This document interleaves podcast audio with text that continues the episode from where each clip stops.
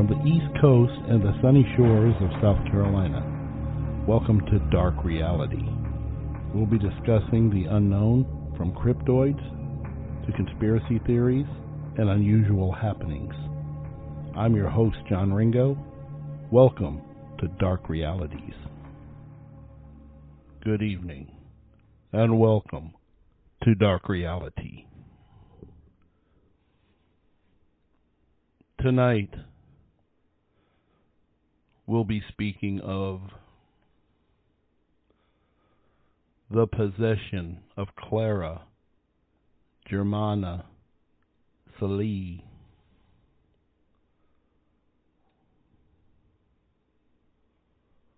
Clara was born in South Africa in either 1889 or 1890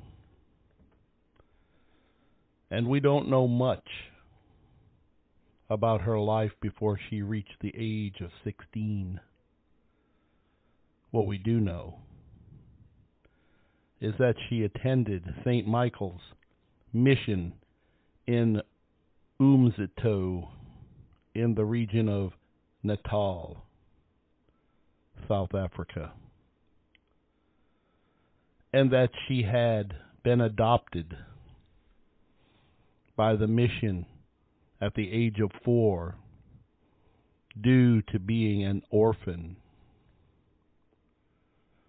But she was all, always seen as a well behaved and good natured child. What is tragic and puzzling was what happened to her on her 16th birthday. She began to cry out for help and was erratic and confused. Her words were as follows Get the priest. I have a confession to make. Get him quickly. I'm afraid Satan will kill me before I have a chance to confess. Father Amonis came to hear her confession, where she told him she had made a pact with Satan. Hmm. Even before this, at first notice, the drastic change in the young girl. Some think she may have been a rebellious teenager or overly curious, but in reality, we've never found out why a young Christian schoolgirl decided to do such a thing, supposedly. Many of the local overheard her making said pact and word spread quickly. After the pact, it didn't take long for the consequences to manifest themselves. Her mental health rapidly deteriorated. She became angry, unstable, and regularly began to spout blasphemous and vulgar things at random. She also often acted like an animal around her family, with hissing and barking and aggressions. But she also demonstrated the ability to speak in languages she had absolutely no knowledge of a nun claimed that Clara could understand any language pushed on her, such as Polish and German. This was also observed by others than just the nun. The nuns and priests tried to pray for her and gave her religious items, but Clara was just not responsive. It seemed that only the demons possessing her were in complete control. But this went beyond mere speaking in tongues. She also allegedly became to manifest the ability to read people's minds and showed immense knowledge of secrets of both strangers and those close to her, almost as she could see in their sins. It goes without saying that it should not be possible. But it gets worse. The presence of blessed objects to drive her insane and for a crazed 16 year old girl, she should not have been able to manhandle the nuns and beat them up. This is also common in demonic depression. Strength beyond what the body can normally exert. The nuns also were horrified by her cries, which were supposedly extremely bestial and unlike a girl of her age. As one nun stated, no animal had ever made such sounds. Neither the lions of East Africa or the angry bulls. At times it sounded like a veritable herd of wild beasts orchestrated by Satan had formed a hellish core or choir. No animal has ever made such sounds, neither the lions or other beasts. Father Eminius and one other heard her confession, and who had been called literally thought this was merely the consequences of a young girl's mind rebelling against authority. So, for six months later, in August 1906, two nuns found her curled up and mu- much of her room ransacked and her bed frame ruined. She experienced and explained she had thrown away all of her crucifixes, rosaries, and other holy items.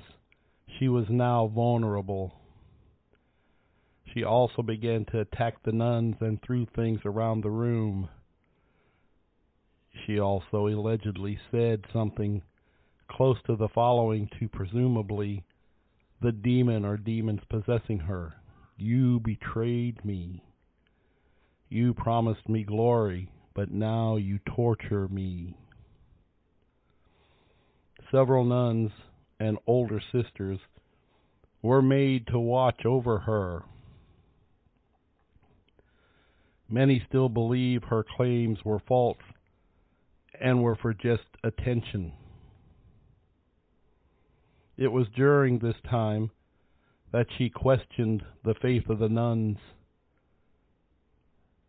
had in God, and it turned into a very violent event.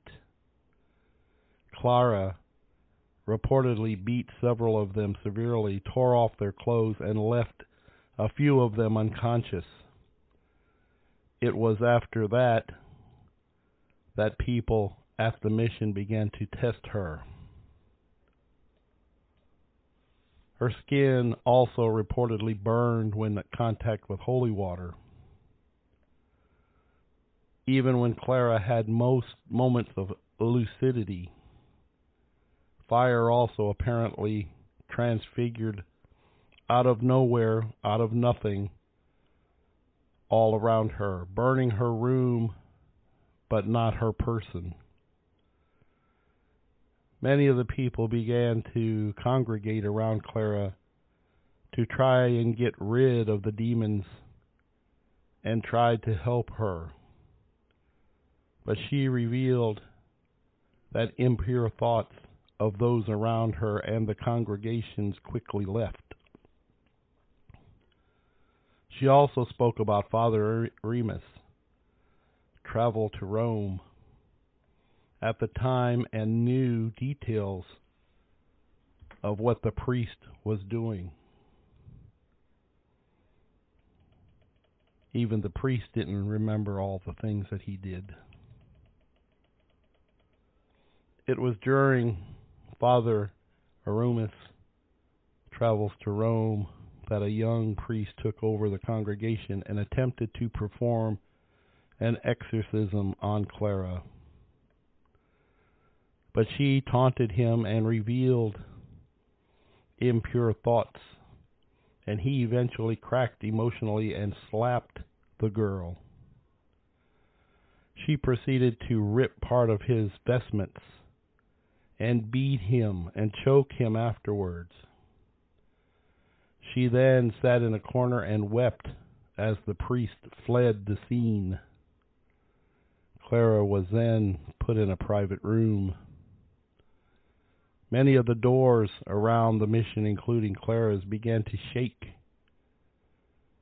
and be beaten upon with tremendous force, like that of a thunder. And one priest even patrolled the hallways with a gun. Clara mocked him and told him the demon inside of her only took pleasure in the ordeal. One can only imagine the horror it must have been to see demons defile and use such a girl. But her foolishness had clearly played a part. It was around this time that she began to physically change. Her neck would stretch and extend so harshly that visible bumps would form the damage of her body. Also, she began to ground and wiggle around like a snake, and even bite a nun severely who was knelt praying for her. She left puncture wounds like that of a snake bite. Finally, the exorcism was arranged by Clara for Clara with Reverend Mansueti, who by this time was the director of St. Michael's Mission, and Father Aramis, her per- per- personal confessor. The exorcism began in the morning and went on until noon, then was again carried on again at three and carried on into the night. Clara began the exorcism by ripping off one of the priest's collars and attempting to strangle him with it. But the priest continued unfazed. Well over a hundred people still were said to have witnessed the event, specifically when Clara began to elevate. She alleged elevated both horizontally and vertically, and her strange animalistic noises were heard by all. They all put her through extreme pressure, trying to exorcise the demon. And finally, after hours, the following day, the demon agreed to leave after levitating her six feet in the air and dropping her. Though the exorcism seemed to have worked, what is truly mind boggling is that after all of that, she made another pact with the devil in 1907. She had to be exorcised a second time, which was again a success and not many details are known about the second exorcism except for the room apparently being filled with a truly foul smell after the demon left. Many still believe this was just a case of mental illness, but as far as all the sources indicate, she still lived a normal life after the exorcisms. Had she begun just mentally ill, this never would have happened, and she would still have lived the same way for the rest of her life. Likely she would have ended up in a sanitarium or asylum. Sadly, she died of heart failure at the age of 22 in 1912. There have been speculations about whether the pack shortened her life, but such an idea are always conjecture as far as we know. What do you think about this story? Was Clara possessed by demons or even multiple demons? Or was it just a lie and a bad behavior from a mentally ill orphan? Let me know what you think. I'll leave that conjecture up to you. You decide.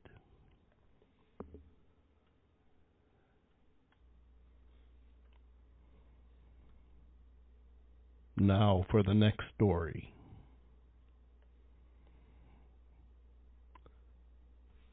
In 1970, Donna, a student nurse, receives an antique Raggedy Ann doll from her mother as a birthday present. Taking the doll back to her small apartment, which she shared with her roommate, she placed the doll on her bed and thought no more about it at first. Both women noticed that the doll had started to creep them out. But then they began to notice that the doll had begun to change its position and then move to different rooms from where it had been left. Donna and her roommate, Angie,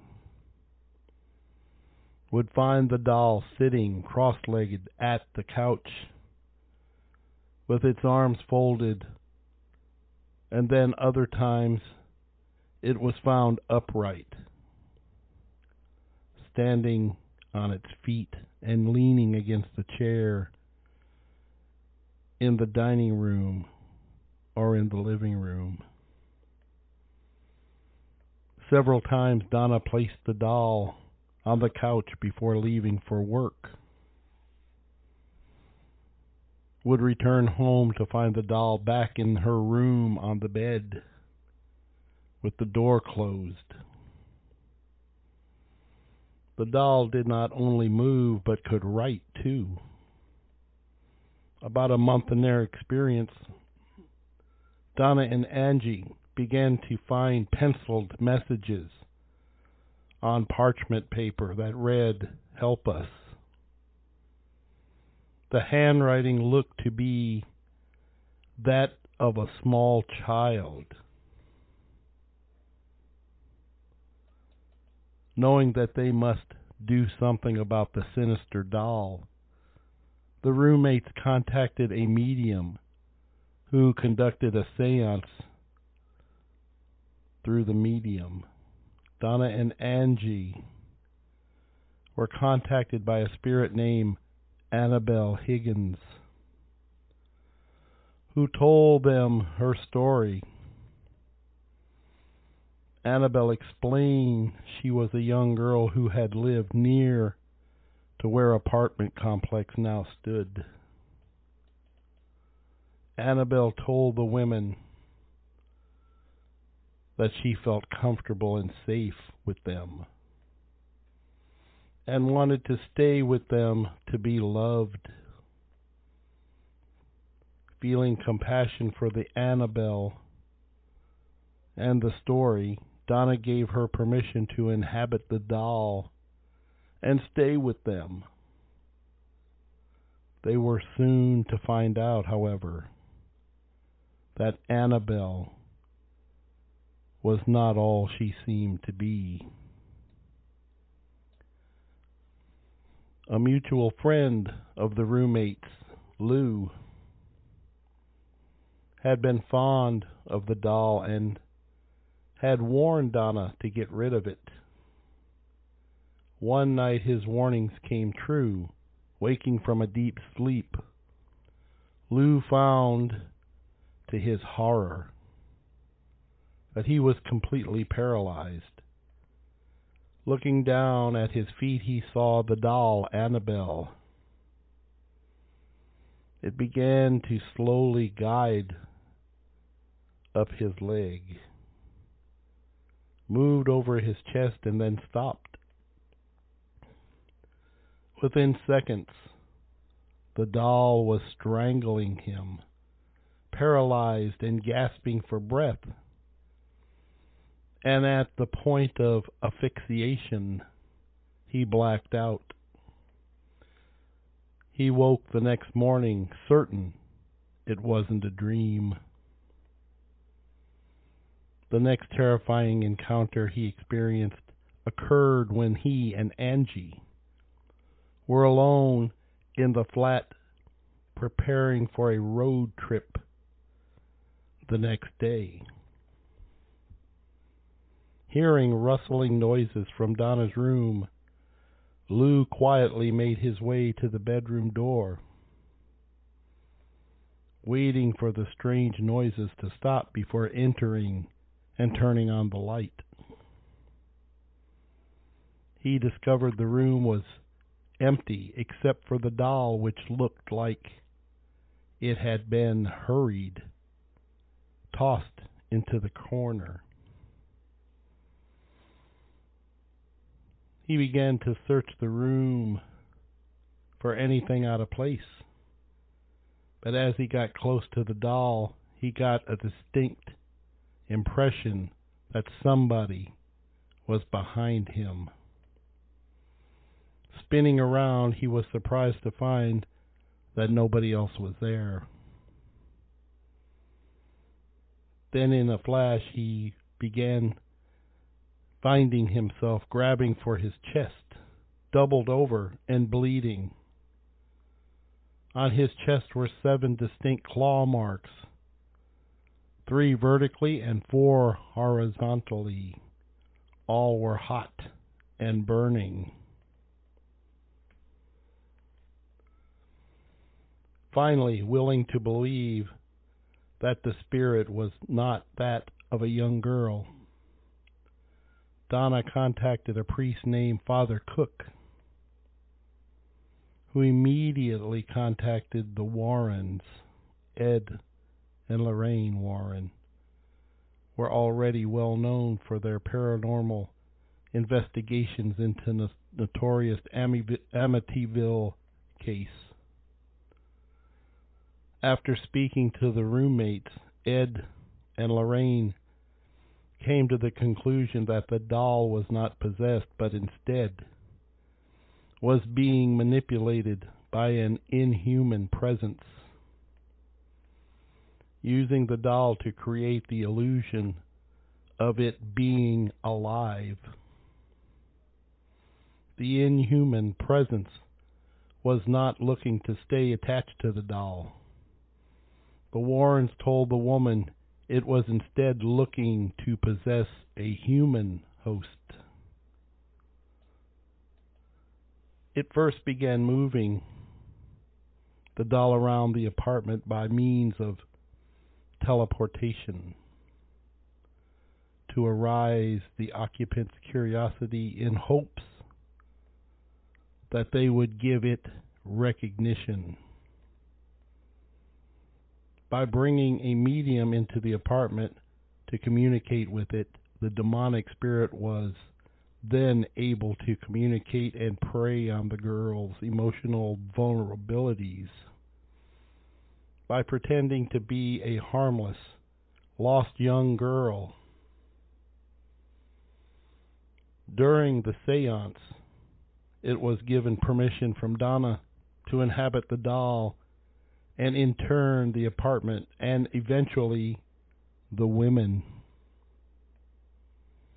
The Warrens believed that the next stage of the demonic infestation phenomenon would have been complete human possession. Had these experiences lasted another two or three weeks, the spirit would have completely possessed and also harmed or killed one or all of the occupants in the house.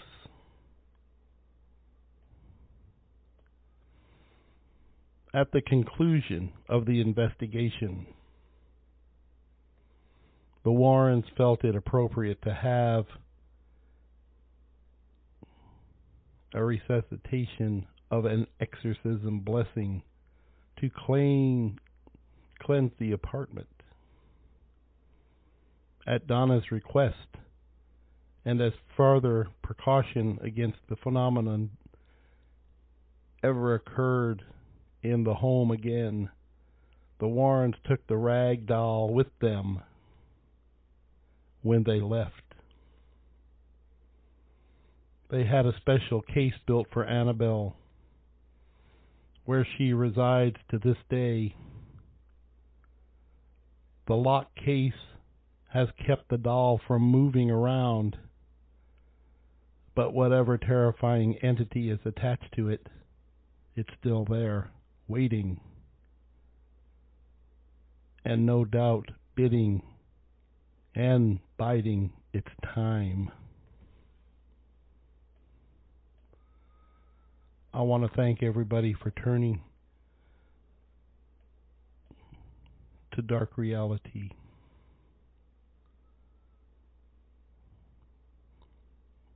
Tell me what you think.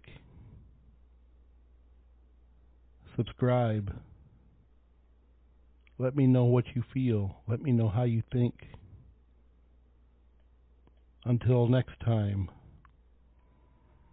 goodbye.